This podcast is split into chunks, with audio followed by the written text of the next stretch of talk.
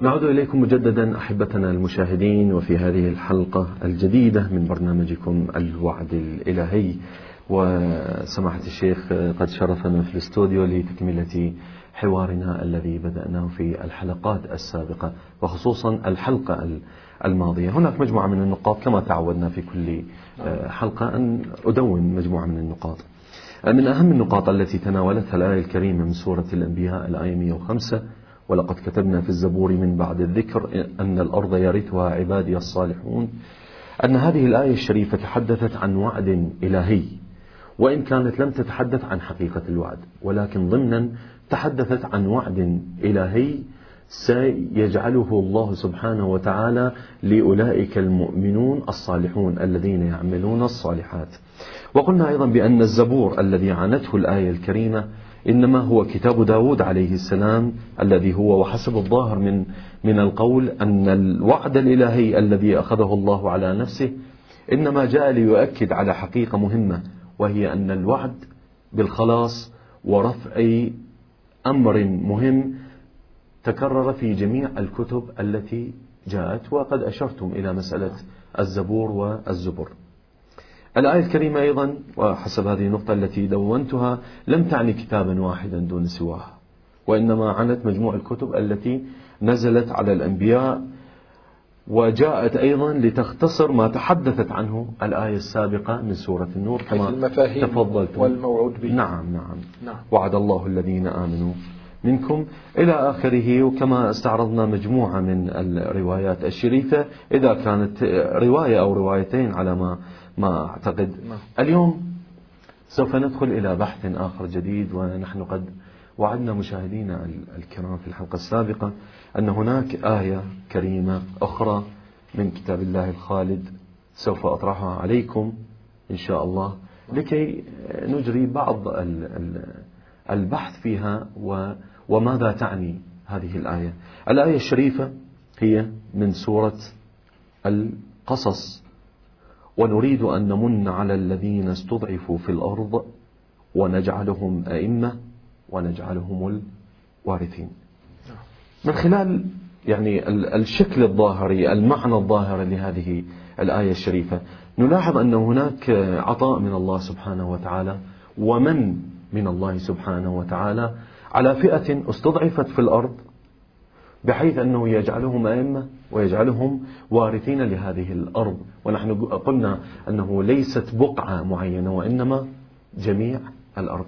ماذا يقول الشيخ حول هذه الآية الكريمة من هذا الكتاب الخالد بسم الله الرحمن الرحيم. الحمد لله رب العالمين وصلى الله على سيدنا ونبينا محمد وعلى آله الطيبين الطاهرين. اللهم صل على محمد. أبدأ كلامي بالتحية لكم. شكرا وإلى أسرة البرنامج. كما أتوجه بالتحية إلى جميع الإخوة والأخوات المشاهدين الذين يتابعوننا في هذا الموضوع الهام نعم. الذي يمثل آه، عقيدة من أهم عقائدنا وقضية من أهم قضايانا. التي ترتبط بمستقبل الصالحين بمستقبل المؤمنين بمستقبل العالم بأسره. نعم. آه، بعد الآيتين السابقتين نحن أمام آية. آه، هذه الآية هامة إلا أن لها شيء من التغير في مسار البحث نعم. عن الآيتين السابقتين. وقبل كل شيء لابد من أن نتلو هذه الآية مع ما يحتف بها من آيتين تقريبا. ليتبين جو الآيات الكريمة جي جي. التي آه، تتحدث عن موضوع بحسب الظاهر هو موضوع وحداني م. وأيدت الروايات الشريفة الواردة في آه، تفسير هذه الآيات أنه موضوع وحداني وهو يرتبط بقوم موسى على نبينا وآله وعليه أفضل الصلاة والسلام صلوات الله وسلامه آه، وهذه الآيات آه، نستطيع أن نقول بأنها تبدأ من الآية الثالثة. الثالث يعني آيتين قبل آه، نعم. الآية المعينة. قوله تعالى بسم الله الرحمن الرحيم نتلو عليك من نبأ موسى وفرعون بالحق لقوم يؤمنون. إن فرعون علا في الأرض وجعل أهلها شيعا يستضعف طائفة منهم يذبح أبناءهم. ويستحيي نساءهم إنه كان من المفسدين. ونريد أن نمن على الذين استضعفوا في الأرض ونجعلهم أئمة ونجعلهم الوارثين. ونمكن لهم في الأرض ونري فرعون وهامان وجنودهما منهم ما كانوا يحذرون. ينتهي عقد الآيات عند هذا الحد. يعني من الآية الثالثة إلى الآية السادسة السادسة. آه، بيت القصيد طبعا في القضية هي الآية الخامسة التي نعم. آه، تلوتموها على مسامع آه، الجميع. الحقيقة واضح من هذه الآيات أنها تتحدث عن نبأ واحد. نعم. من الآية الثالثة إلى الآية السادسة وهو ما كان قائما في زمن موسى وفرعون. فرعون, فرعون شيطان أكبر في عصره. شيطان إنسي. آه، فرعون على من المفسدين. ولا شك في أن علوه الإفسادي بلغ درجة حتى قال أنا ربكم الأعلى. حتى صار يسخر من نبي الله على نبينا وآله وعليه أفضل الصلاة والسلام. يا هامان ابن لي صرحا. لعلي أطلع إلى إله موسى.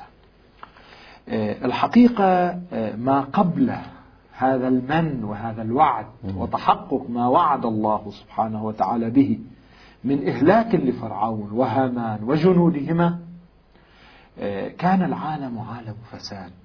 نستطيع أنه أن نقول بأنه امتلأ بالفساد وامتلأ بالظلم وامتلأ بالجور نستطيع أن نقول أيضا من جهة أخرى أن هذا العالم آه، صار عالم آه، يبحث فيه عن حجة الله وهو في الأرحام تعلمون نعم نعم وقد قصت لنا الروايات. وبقايا التأريخ بشكل لا يشوبه أدنى شك أنه كانت تبقر بطون الحوامل لأجل قضية, قضية آه، أنه بل. كان قد أخبر بعض من يتلمسون أخبار الغيب ويتنبؤون بما سيقع أخبروا فرعون وهامان أن آه، شخصا من أولياء الله سيولد طفل سيكون معين. نبي مم. طفل معين وهذا سيكون هلاك ملك معاوية على يديه مم. آه، الحقيقة هنا يبرز شيء من الشبه سندخل إليه أكثر فأكثر نعم. بين قضية ولادة موسى على نبينا وآله وعليه أفضل الصلاة والسلام. وبين ولادة إمامنا الإمام الحجة صلوات الله وسلامه صلوات عليه الله. تعلمون أن ولادته أخفيت الحمل به أخفي. نعم. وأن السلطان بقي يعتقد بعد ولادة الإمام صلوات الله وسلامه عليه. وبعد وفاة أبيه استشهاد أبيه الإمام العسكري آه، أنه آه، لم يولد حجة الله. ومن هنا حبست جواري الإمام العسكري صلوات الله وسلامه عليه وبعض الجواري يقال حبسنا ثلاث سنين. هذا يعني كم كان يؤرق هذا الأمر وهذا المشهد. آه، طاغوت زمان الإمام العسكري صلوات الله وسلامه عليه. حتى ورد في الروايات أنه وزع ميراثه وهو حي وادعى الوراثة المادية والمعنوية للإمام العسكري. آه، أخو الإمام وهو جعفر, جعفر. المعروف الذي كان منحرفا عن طريقة الأئمة وعن طريقة إمامنا آه، صلوات الله وسلامه هناك ارتباط هناك ارتباط لا شك هناك شبه مم. شبه كبير لحجة الله في موسى عليه السلام. لا أريد أن تأخذنا نعم نعم. هذه القضية على حساب أصل في, في الآية الكريمة. إذا نحن في مدرسة أهل البيت لا كلام لدينا أبدا. في أن آه، آية إيراث المستضعفين للأرض وجعلهم أمة وجعلهم وارثين نزلت أول ما نزلت تتحدث عن قوم موسى. قوم موسى. عن موسى ومن معه من المؤمنين الذين ورثوا بقعة. نعم. وهذه نقطة مهمة. نعم. بخلاف من الأرض نعم. الأرض بأسرها. نعم بخلاف وسنأتي أن الآية لا تتحدث عن إيراث الأرض بكاملها هنا بما هي هي. بقعة معينة. نعم. آه بعد أن تبين الآيات في الآية الثالثة والآية الرابعة. الفساد الذي وصل آه، إليه آه، فرعون يذبح أبناءهم ويستحيي نساءهم. نساءهم. إنه كان من المفسدين ونريد نريد أن نمن على الذين استضعفوا في الأرض. نريد إخبار عن مستقبل بلحاظ ذلك الزمان لا بلحاظ ما يستقبل بعد القرآن الكريم. نعم نعم نعم. أن نمن على الذين استضعفوا. ما قال مستضعفين؟ قد يكون هم استضعفوا أنفسهم. نصص أن الاستضعاف ليس ناشئا من سبب هم قاموا به بل الاستضعاف أمر قاهر عليهم من طرف آخر وهو هنا في المشهد نعم القرآني. فرعون. فرعون ومن معه نعم. ومن يدور مداره. استضعفوا أين؟ استضعفوا في هذه الأرض. التي هي مزرعة الآخرة. هذه الأرض التي خلقها الله سبحانه وتعالى ليقوم الناس فيها بالقسط ما قال بأنهم هم كانوا مستضعفين في كل الأرض في كل العالم نعم. استضعفوا في الأرض يكفي ليصدق هذا المعنى أن يكونوا مستضعفين في بقعة من بقاع الأرض وهي البقعة التي كانوا يعيشون فيها مع فرعونهم هذا الوعد وعد للمستضعفين في الأرض يريد الله سبحانه وتعالى أن يجعلهم أئمة يمكنهم في هذه الأرض يقودون هذه لا. الأرض. ونجعلهم الوارثين يرثون الذين استضعفوهم. يعني أن الذين استضعفوهم سيقطع دابرهم. نعم سينتهون. ستكسر شوكتهم. مم. سينتهون ككيان. هذا لا يعني انتهاءهم كأفراد. نعم نعم. ككيان يستضعف هؤلاء ستنقلب الصورة وهذا لا يعني أن كل شخص استضعف سيصير من الأئمة بل المجموع يصيرون أئمة بإمامهم بقائدهم بموسى مثلا. نعم بموسى. على نبينا وآله عليه فقضية قد تنجر إلى, إلى زمن الظهور الشريف. وهم كمجتمع. مم. حتى من مات منهم من قتل منهم أبناؤهم المقتلون كل هؤلاء ماذا؟ سيكونون جزءا من هذا المجتمع لأن أخلافهم على خط الأسلاف نعم. على خط الأسلاف سيرثون آه سيرثون هذه آه البقعة من الأرض. ونجعلهم الوارثون هنا. ما قال سيرثون الأرض بكاملها؟ قال يرثون المقام الذي استضعفوا فيه. كيف أن فرعون إمام ممكن على أساس باطل؟ نعم. هم سيصيرون بإرادة من الله سبحانه وتعالى ستن... أئمة ستنقلب الصورة. ممكنين. مم. يوضح أكثر القرآن الكريم. يقول ونجعلهم أئمة ونجعلهم الوارثين ونمكن لهم في الأرض. أيضا جاء التمكين. كيان ممكن. نعم. ونري فرعون وهامان وجنودهما منهم ما كانوا يحذرون. كيف نري؟ منهم, منهم. منهم. نعم. من الذين بدعاء مستجاب مم. لله بإعجاز من الله كالإغراق هذا ليس فعلا لموسى بذاته بقوته نعم. الشخصية نعم. كل ما يفعله الإنسان هو بتمكين من الله لكن هناك تمكين بالوسائل الاعتيادية ثورة يستشهد من يستشهد فيها وينتصر من ينتصر فيها هو فعل نعم وهناك فعل آخر صبر وتأييد استثنائي إعجاز من الله سبحانه وتعالى كالذي أدرك موسى نعم. عندما ضرب بعصاه نعتبرها غير طبيعية. فانشق البحر. مر المؤمنون بموسى ثم انطبق البحر بضربة أخرى من موسى. نعم. فعل من موسى. ولكن فعل بتمكين من الله سبحانه وتعالى, وتعالى. قدرة استثنائية أعطاه إياه الله سبحانه وتعالى. هذه تتحدث عن قضية هامة في الحقيقة. إذن هنا هنا وهي المدد الغيبي الإلهي في حياة أصحاب الحق وأتباع الحق سواء وهم مستضعفون مضطهدون هناك ربط إلهي على قلوبهم. وربطنا على قلب أم موسى. موسى ومن جهة ثانية التمكين الاستثنائي أيضا حيث يريد الله سبحانه وتعالى أن ينزل عليهم النصر والتأييد الاستثنائي لينتصروا. الآية تشير إلى التمكين. نمكن ونمكن لهم في الأرض. نمكن لهم في الأرض لا يعني أنهم أورثوا الأرض بكامل نعم في بقعة معينة. يكفي نعم. التمكين بلحاظ الكيان الذي أقاموه المكان الذي استضعفوا فيه. مم. الكيان الذي أورثوه من الله سبحانه وتعالى واستخلفوا فيه بعد القوم الذين استضعفوهم على مستوى الاستخلاف التكويني يشبع المقدار الذي تشير إليه الآية آه، الكريمة. جيد, جيد. آه، إذا إذا قبل أول وهلة هنا تنشأ إشكالات. قبل هذا. يعني هنا هنا قضية يعني أنه إمامة للمستضعفين. نعم. بهذا العنوان قد يعني يأتي في الفكر في سؤال أنه نعم إمامة ونجعلهم أئمة. هذه العبارة باعتبار أنها مشتركة. نعم. هذه العبارة ونجعلهم أئمة. قد ينجر الأمر إلى أئمة معينين. مثلا في بعض التفاسير هذه لم تأتي ولكن من من قراءة أولية أنه يقول أحدهم مثلا أنها تنجر إلى الأئمة نفسهم عليهم صلوات الله وسلامه عليه. هل هذا الكلام يتحدث عن فترة زمنية معينة أو يمتد إلى أزمان أخرى؟ في هذه العبارة بالذات. الحقيقة أنا أحب أن آه، أطور آه، سؤالكم. نعم تفضل.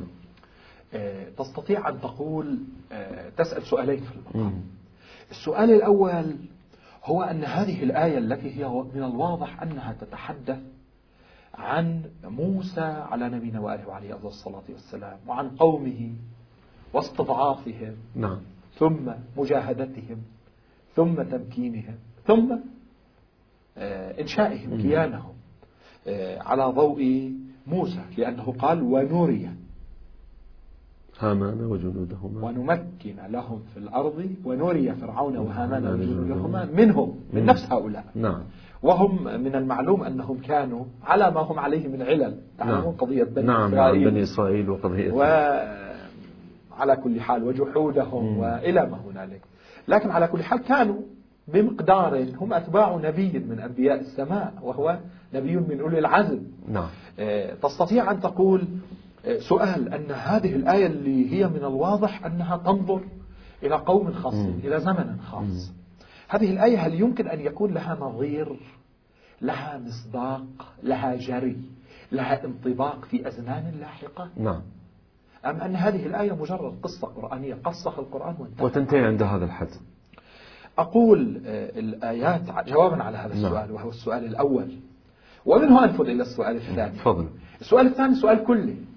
أن الآيات القرآنية التي تحدثت عن أمم سابقة عن أقوام سابقين سواء أمم هدى وصلاح أو أمم آه، سوء وطلاح إن صح التعبير. آه، هل هي آيات آه، فقط ترتبط بمقدار أهميتها وفائدتها أنها قصص لأقوام أقوام معينة. أقول كلا السؤالين الجواب عنهما واحد. جيد. كفكرة كلية أقول الآيات تقص القرآن كتاب هداية. لا يقص شيئا إلا وله دخالة في الهداية. هدى للمتقين. المتقين ثم الهداية تسيل على الناس وتفيض على الناس على قاعدة فسالت أودية بقدرها كل إنسان يأخذ بمقدار تطهره وبمقدار صفائه يأخذ معاني ومعالم من هذا القرآن. آه، لكن على مستوى التطبيق هناك تطبيق عام وهناك تطبيق خاص, خاص. سنن الله سبحانه وتعالى الجارية في الأقوام السابقة هي سنن تجري في الأقوام اللاحقة. إذا جاءت ظروف مشابهة ينطبق عليها نفس ما ينطبق على الأمم السابقة. الأمم السابقة. من هلاك من وعيد من وعد من تأييد من إنزال عذاب إلى ما هنالك.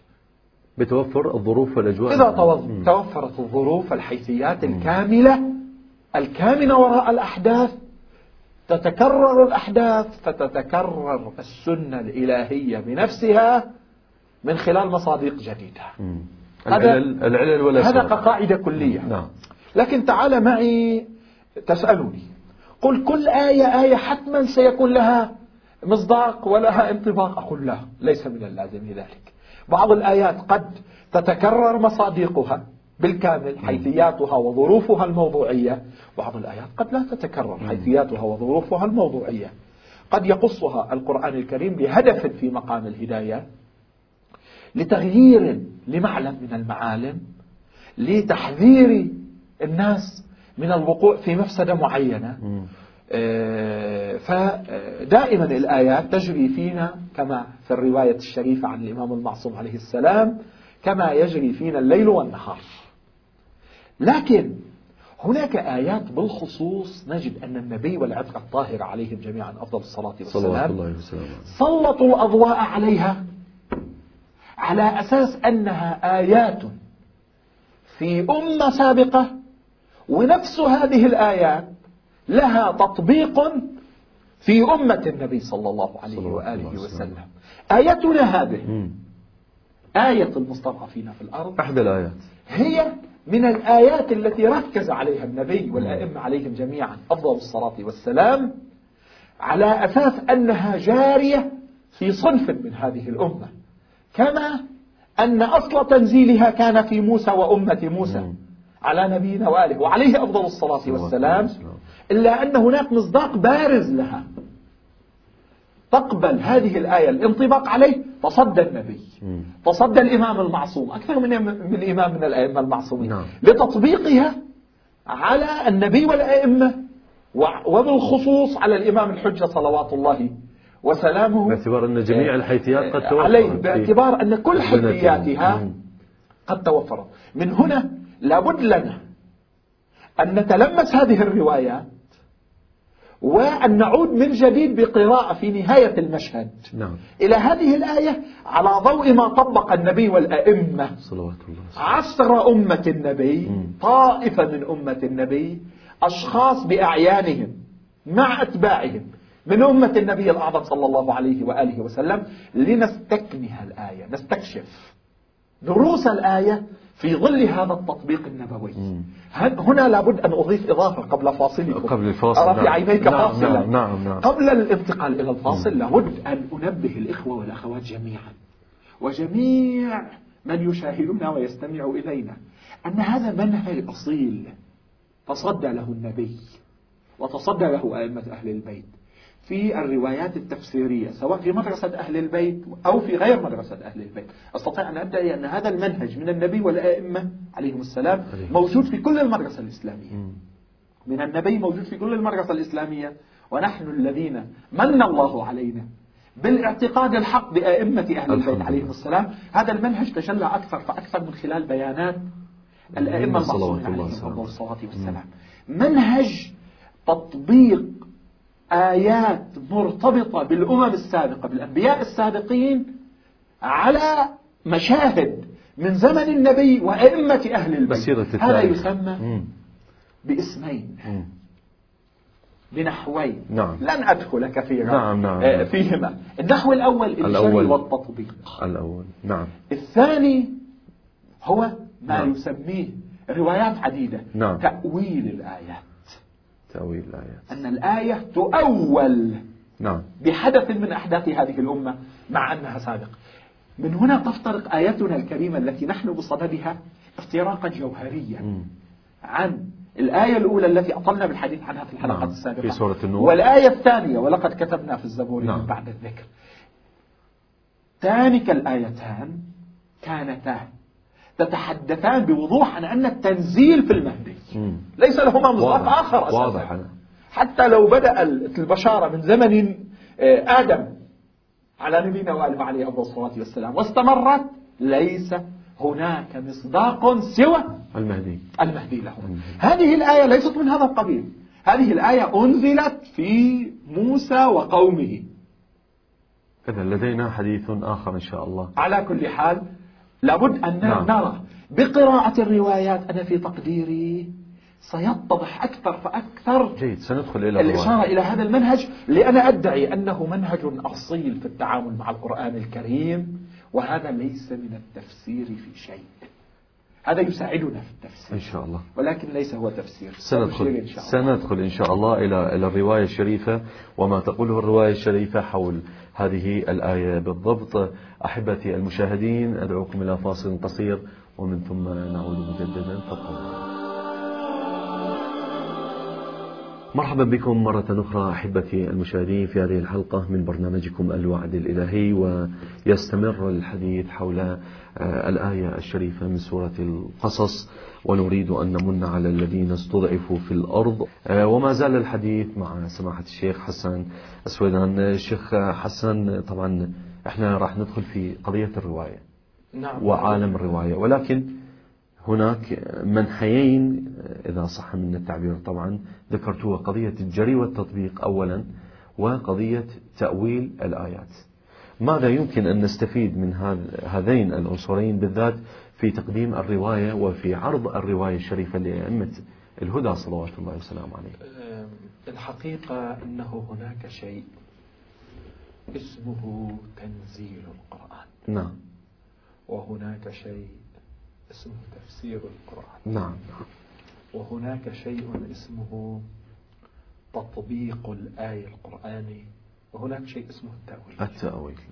التنزيل هو المناسبة التي لأجلها نزلت الآية الكريمة. نعم.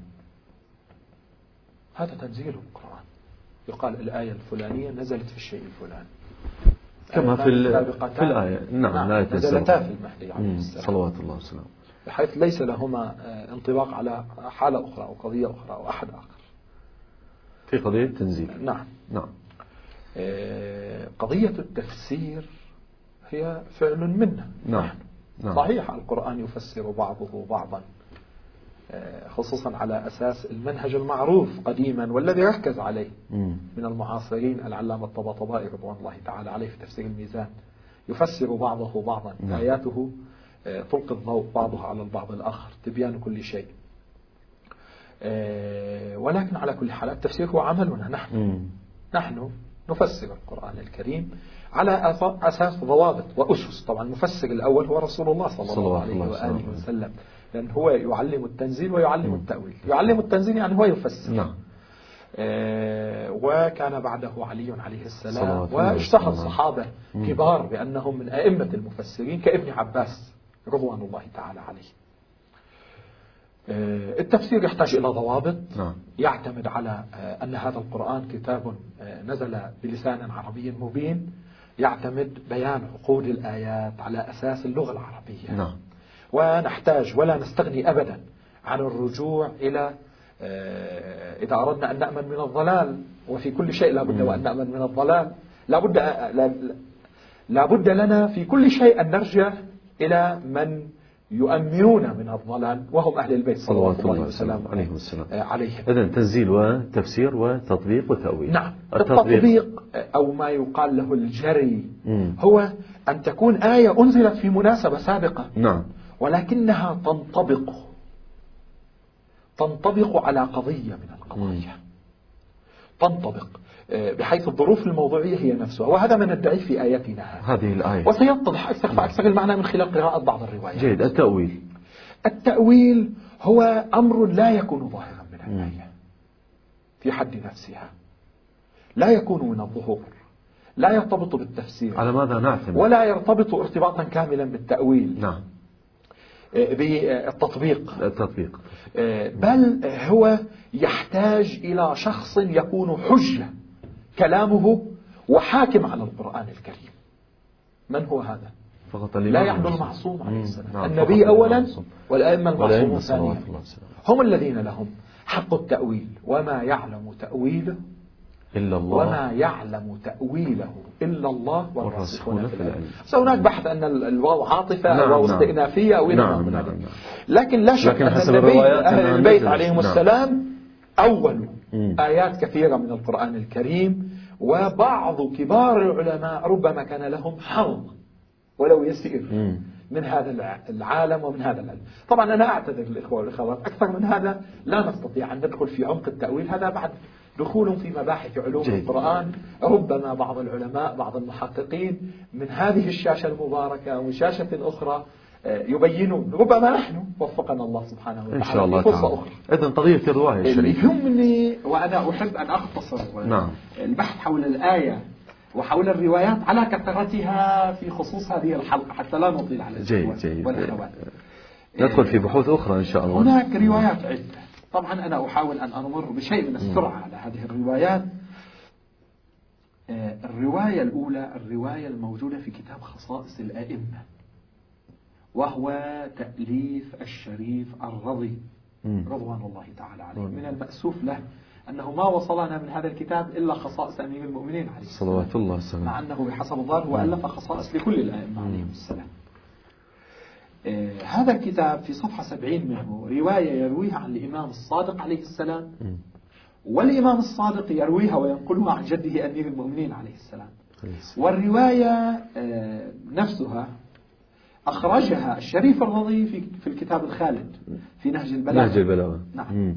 آه عموما قال قال أمير المؤمنين صلوات الله عليه لتعطفن علينا الدنيا بعد شماسها. عطف الروس على ولدها.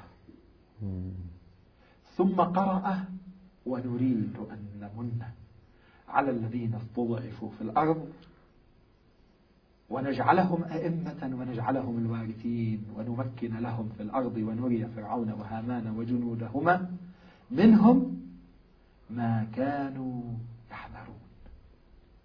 لم يتحقق هذا الأمر إلى يومك هذا. نعم. علينا إشارة إلى أهل البيت عليهم السلام وإلى الظلم الذي حاق بهم وإلى الاستضعاف الذي آه، ابتلوا به ممن آه، استضعفهم في القضايا التاريخية المريرة المعروفة. عندما أمير المؤمنين يتكلم عن هذا الأمر وبعد الدولة النبوية. يعني هذا الأمر أنه سيتحقق. متى؟ لم يتحقق بعد. انظر أمير المؤمنين عليه السلام ما قال هذه الآية نزلت فينا. طبقها فقط التطبيق. على المشهد الموجود بالنسبة لأهل البيت. عكس استضعاف سينتهي. وانتهى الأئمة الأحد عشر صلوات الله وسلامه عليهم في هذه الدنيا. نعم. واستشهدوا وقتلوا واستضعفوا وسجنوا وإلى آخره. لم يحصل هذا الأمر. لم يبقى إلا الإمام الثاني عشر عليه السلام وعلى يديه سيتحقق هذا الأمر. مطابق تصريح مطابق تماما. ولكن واضح. جدا نعم مطابق تماما. تأييدا لهذا الذي استفدته من الرواية أخذ رواية أخرى من غيبة الشيخ الطوسي. تفضل. وهي عن علي عليه السلام أيضا. نعم. في قوله تعالى غيبة الطوسي 113 للإخوة والأخوات نعم. براجع نعم. في قوله تعالى ونريد أن نمن على الذين استضعفوا في الأرض إلى آخر الآية. مروية عن إمام معين؟ نعم مروية عن, عن الإمام علي. عن الإمام أمير المؤمنين سلام الله عليه. نعم. قال هم أي الذين استضعفوا في الأرض. آل محمد اللهم صل على صلى الله عليه وآله. يبعث الله مهديهم اللهم صل بعد جهدهم فيعزهم ويذل عدوهم. أو فيعزهم ويذل عدوهم. واضح جدا واضح. أن هذا الذي أنا ذكرته تشخيص صريح. بالنسبة للرواية المنقولة نعم. من نهج البلاغة وخصائص الأئمة صرح نعم. بهذا المضمون هنا في الرواية الأولى. نحن يعني أهل البيت عليهم السلام. الذي سيفعل ما يفعل ويورث ما يورث ويجعل هو وقومه أئمة هو الإمام الثاني عشر صلوات الله وسلامه آه، عليه. الرواية ثالثة. ومن حسن الحظ الروايات هذا اليوم كلها في مصادر من الدرجة الأولى من مصادر مدرسة الحمد لله الحمد لله. السلام. الرواية الثالثة يخرجها الشيخ الصدوق على الله مقامه الشريف نعم. في كتابه المعروف معاني الأخبار. معاني الأخبار. قال عن المفضل بن عمر. أكو صفحة معينة شيخنا؟ صفحة 79 الصفحة 79 قال سمعت أبا عبد الله عليه السلام يقول إن رسول الله صلى الله عليه وآله نظر إلى علي والحسن والحسين فبكى وقال أنتم المستضعفون بعدي. وهذا من أعلام النبوة. أخبر عنه قبل وقوعه. نعم. نعم. وهكذا حصل. نعم. قال المفضل فقلت له أي للإمام الصادق عليه السلام ما معنى ذلك يا ابن رسول الله؟ قال معناه أنكم الأئمة بعدي. أئمة ومستضعفون الأئمة عادة يكون نعم هم قادة نعم نعم هم قادة أصحاب الشوكة لا أئمة؟ مستضعفون. إن الله عز وجل يقول ونريد أن نمن على الذين استضعفوا في الأرض ونجعلهم أئمة ونجعلهم الوارثين فهذه الآية جارية فينا إلى يوم القيامة قيامة. يعني إلى آخر الدنيا.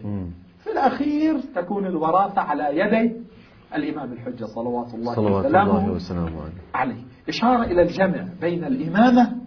والاستضعاف قال جارية فينا. هنا دقة التعبير نعم. مو نازلة فينا جارية. جارية. يعني الجارية نحن والتطبيق. مصاديق. تطبيقها مما يؤكد هذا المعنى رواية أخرى هذه طويلة آه، لابد أن أقرأها أو أقرأ جزء من شذراتها. لكن تنتهي في آخرها إلى ما أسميته أنا التأويل. نعم. وهو تبعا للروايات. قال حتى يؤخذ له بالقصاص والأوتار ولا يظلم ربك أحدا. وذلك تأويل هذه الآية.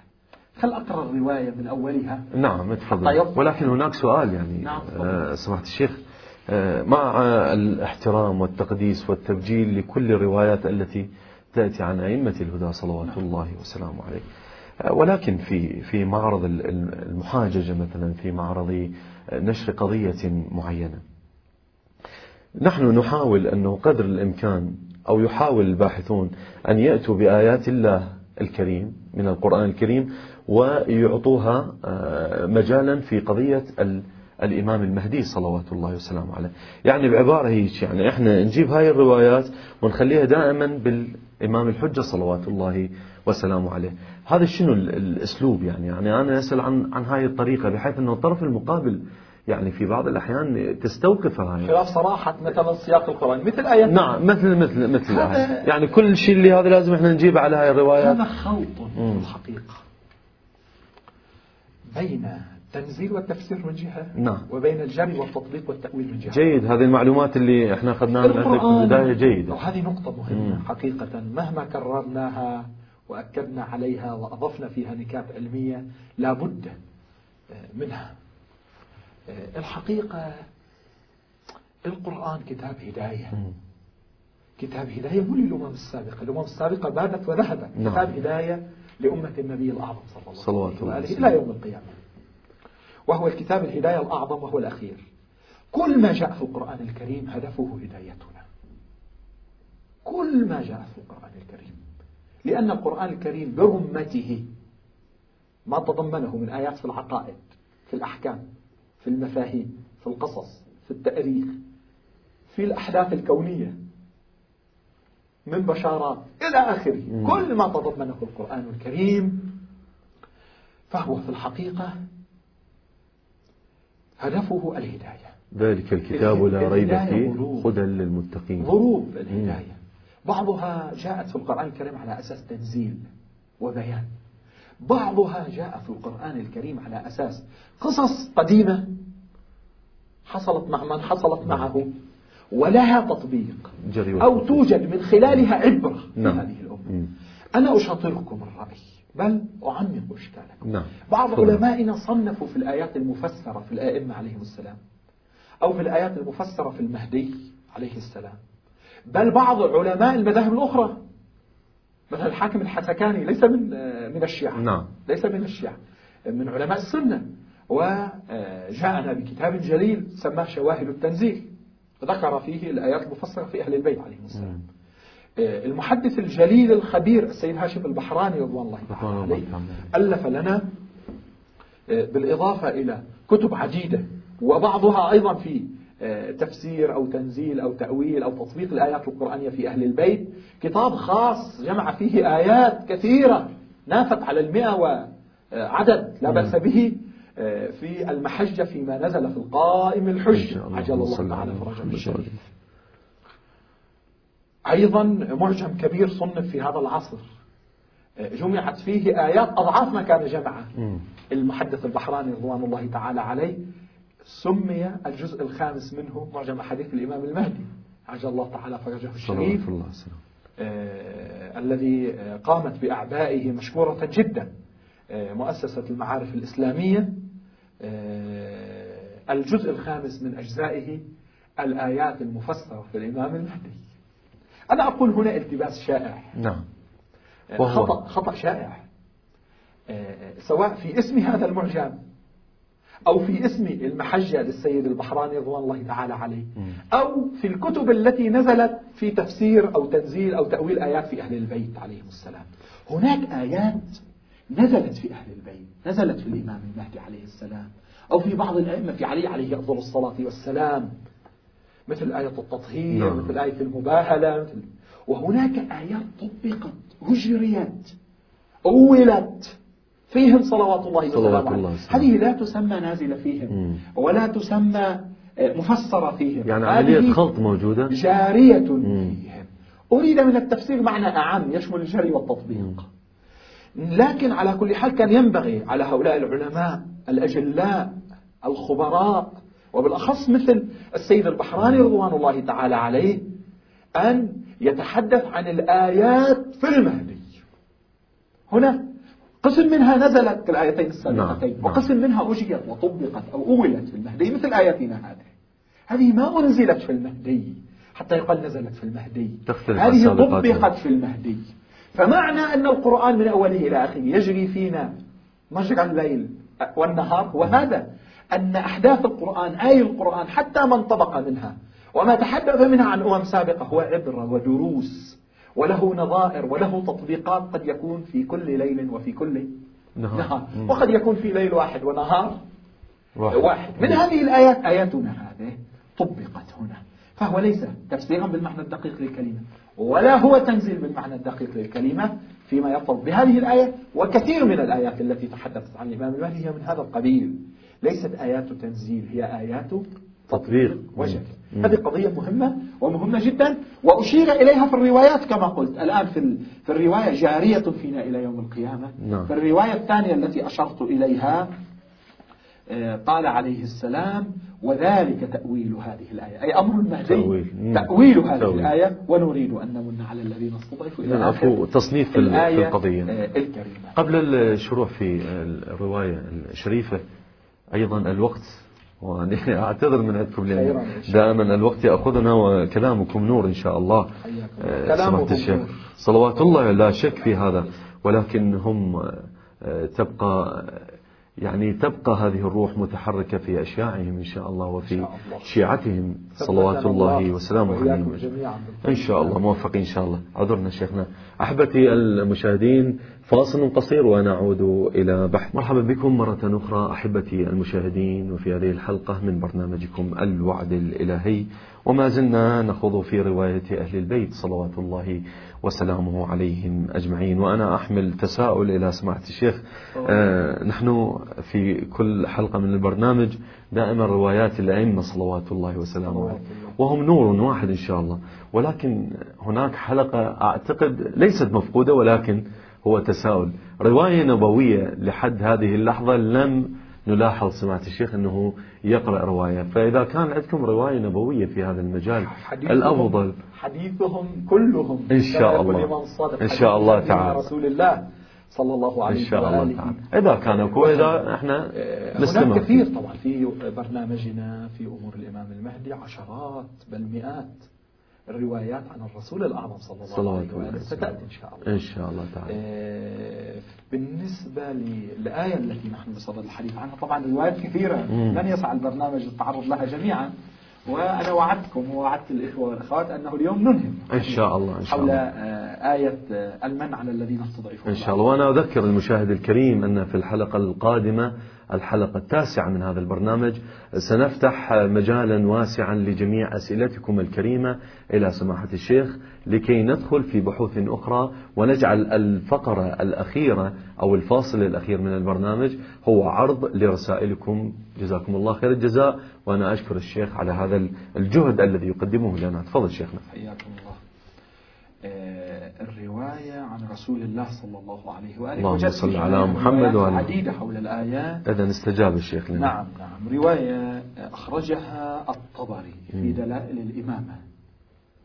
صفحة 237 نعم. بإسناد ينتهي إلى سلمان. سلمان المحمدي. المحمدي. رضوان الله تعالى. الأصيل أيضا لأنه سلمان الأصيل. الذي لم يغير ولم يبدل وهو من الأركان الأربعة الثابتين نعم. إمامة أمير المؤمنين صلوات الله وسلامه عليه. قال قال لي رسول الله صلى الله عليه وآله. طبعا رواية طويلة جدا. أحاول أن. أختصر العقود اللي ترتبط بمحل كلامنا أو تحوم حوله. إن شاء الله. لا قال- غرابة. قال لي رسول لا الله غرابة. سلمان منا أهل نعم. البيت. لا غرابة عندما قال لي رسول الله. قال لي رسول. الله صلى الله عليه وآله إن الله تعالى لم يبعث نبيا ول- ولا رسولا إلا جعل له اثني عشر نقيبا. فقلت يا رسول الله لقد عرفت هذا من أهل الكتابين. باعتبار سلمان عالم واضح. رجل عالم. إشارة إلى التوراة والإنجيل. الإنجيل نعم. وإن كانت الكتب أكثر من هذا. فقال صلى الله عليه وآله هل علمت من نقباء الاثني عشر الذين اختارهم الله يعني. للأمة من بعدي فقلت الله ورسوله أعلم. فقال يا سلمان خطرة نوره. ودعاني فأطعته. وخلق من نور عليا ودعاه فأطاعه. وخلق من نور علي فاطمة. ودعاها فأطاعته. وخلق مني ومن علي وفاطمة الحسن ودعاه فأطاعه يكرر نفس الكلام. نفس الكلام. وخلق مني ومن علي وفاطمة الحسين عليه السلام. ودعاه فأطاعه ثم سمانا بخمسة أسماء. من أسمائه فالله المحمود وأنا محمد. اللهم صل على محمد. والله العلي وهذا. علي. والله الفاطر وهذه فاطمة. والله ذو والله ذو الإحسان وهذا الحسن والله المحسن وهذا الحسين ثم يستمر. يستمر في آه، الرواية بالنسبة لأنوار بقية الأئمة. ثم بنفس الطريقة منا أبدأ فقط بالفكرة نعم نعم. ومن نور الحسين تسعة أئمة. ودعاهم فأطاعوا هنا الإمام التاسع نعم. اللي هو يصير الإمام الثاني عشر. نعم. إذا من ولد الحسين. من ولد الحسين. هذه نكتة آه، نستفيدها هذه قضية نثبتها. عليه السلام. ثابتة. ثم ينتهي في الأنوار إلى أن يقول ثم ابنه المهدي ابن الإمام العسكري عليه السلام. ثم ابنه الحسن بن علي الصامت مقابل الإمام الناطق لأنه كان مستضعفا مقهورا. الأمين لسر الله. ثم ابنه يذكر الاسم وأنا لا أذكر الاسم تحفظا نعم. للنهي الوارد في الروايات عن ذكر الاسم. المهدي القائم بأمر الله عز وجل. ثم قال يا سلمان إنك مدركه. هنا نكتة مهمة ترتبط ببحث الرجعة وسنأتي إن شاء الله نعم نعم نعم. أن سلمان سيموت وسيرجع. وهذا أمر متصل مباشرة في قضية الرجعة.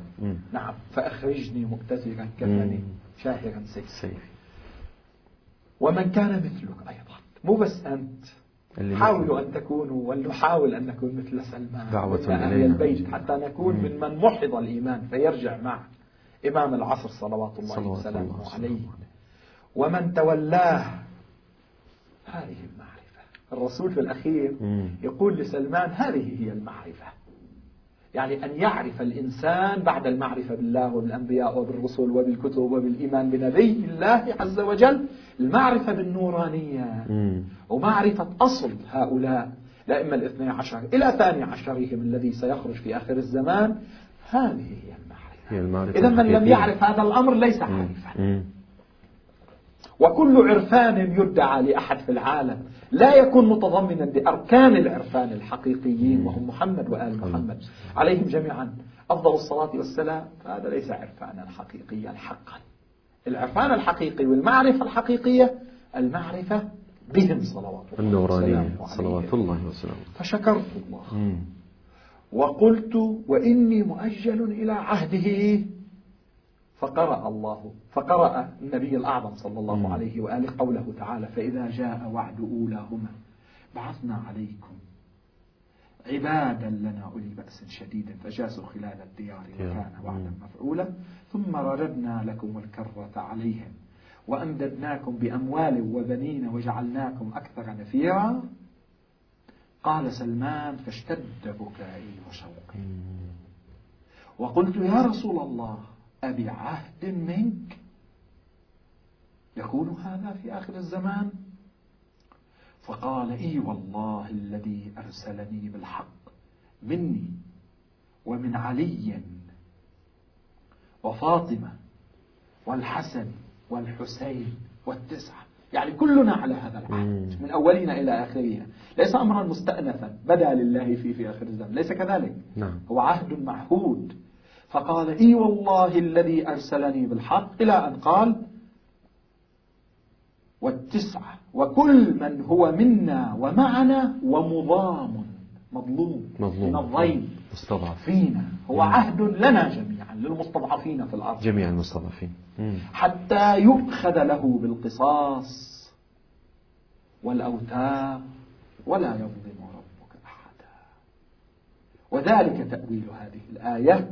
ونريد أن نمن على الذين استضعفوا في الأرض ونجعلهم أئمة ونجعلهم الوارثين ونمكن لهم في الأرض ونري فرعون وهامان وجنودهما منهم ما كانوا يحذرون. قال سلمان فقمت من بين يديه وما أبالي. ما دام هذه هي المعرفة وقد عرفتها بشارة الحمد أصلا, لله. أصلا بشارة ومعرفة فقمت كاملة. من بين يديه وما أبالي. لقيت الموت أو لقيني ما دام عقيدتي عقيدة حقة. إيماني إيمان حق. لا أبالي. رواية تؤاخي روايات سابقة. وأنت مدركه يا سلمان. سابقة. قال له رسول أئمة الله. 12 مم. بشارة من النبي صلى الله عليه وآله. تحديد الأئمة بأسمائهم. مم. كل واحد من هو وابن من؟ إشارة إلى أنهم كانوا في عالم الأنوار قبل هذا العالم. نعم. إشارة إلى أن آخرهم هو المهدي من ولد الحسين. ابن الإمام العسكري عليه السلام على وجه التحديد نعم نعم إشارة إلى أن هلاك بني إسرائيل ووعد الآخرة سيكون على يدي يد- هذه نعم. الحركة. إشارة في نهاية المطاف إلى أن آية ونريد أن نمن تأويلها في المهدي صلوات الله وسلامه عليه تأويل. من جهة هي تعزية نعم ومن جهة هي بشارة عزاء لنا جميعا بأن الاضطهاد سيبقى مستمرا في أئمة يعني عزاء لسلمان نعم، نعم، أن الاستضعاف والاضطهاد سيبقى مستمر إلى الإمام إلى المهدي ذلك الزمان. وبشارة وعزاء لنا مم. في أن الأمر سينقلب. بعد ووعد الله نعم. سيتحقق بعد هذا على يدي وبعد هذا الظلم. الإمام المهدي صلوات الله وسلامه عليه هل بقيت رواية في معينة؟ آخر آه، الزمان. طبعا بقيت روايات للأسف الشديد. نحاول أنه- وأن الوقت يداهمنا. آه، الشيء الذي يحب أن أشير إليه في نهاية المطاف حول هذه الرواية أنه بالذات؟ لدي روايتان نعم. مطولتان نعم. رواية رواها آه، صاحب كتاب ال- ال- الخرائج والجرائح. في الجزء الأول صفحة 455 ينتهي إلى حكيمة بنت الإمام الجواد. يعني عمت؟ الإمام العسكري وعمة الإمام نعم المهدي أيضا. آه، في قضية ولادة الإمام المهدي وهي روايات معروفة في الولادة. عندما آه، دخلت آه، على الإمام آه، العسكري صلوات الله الله وسلامه. عليه. فقال يا عم بيتي عندنا هذه الليلة.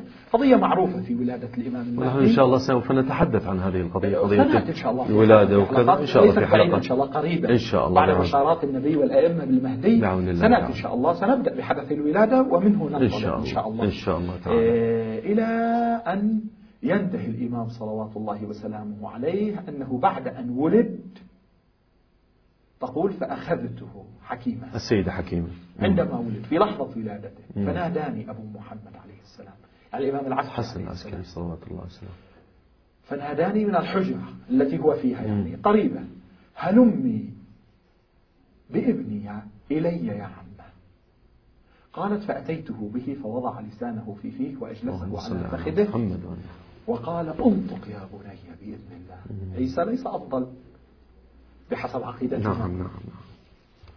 من وصي خاتم الأنبياء والمرسلين.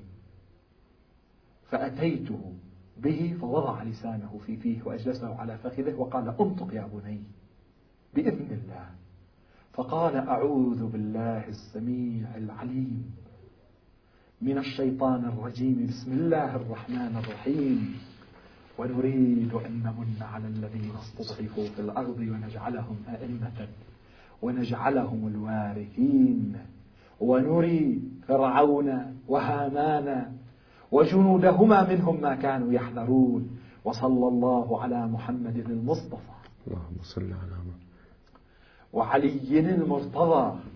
وفاطمة الزهراء والحسن والحسين. وعلي بن الحسين ومحمد بن علي وجعفر بن محمد وموسى بن جعفر وعلي بن موسى ومحمد بن علي. وعلي بن محمد والحسن بن علي قالت حكيمة وغمرتنا طيور خضر فنظر أبو محمد إلى طائر منها فدعاه فقال له خذه واحفظه حتى يأذن الله فيه فإن الله بالغ أمره. إلى آخر رواية. رواية جليلة نعم جدا. نعم. إن شاء الله نقرأها نعرف أخذتنا إلى إلى أجواء أخرى سماحة الشيخ. تمامها ورواية شبيهة بها نعم. فقط أعطي آه، عنوان الرواية لأنه آه، سأبقى على وعدي للإخوة إن شاء الله، إن شاء الله الآية. في هذه الحلقة. رواية أخرى من غيبة الشيخ الطوسي. قريبة من هذه الرواية لكن فيها مضامين نعم. أرقى وأعلى من هذه نعم. الرواية.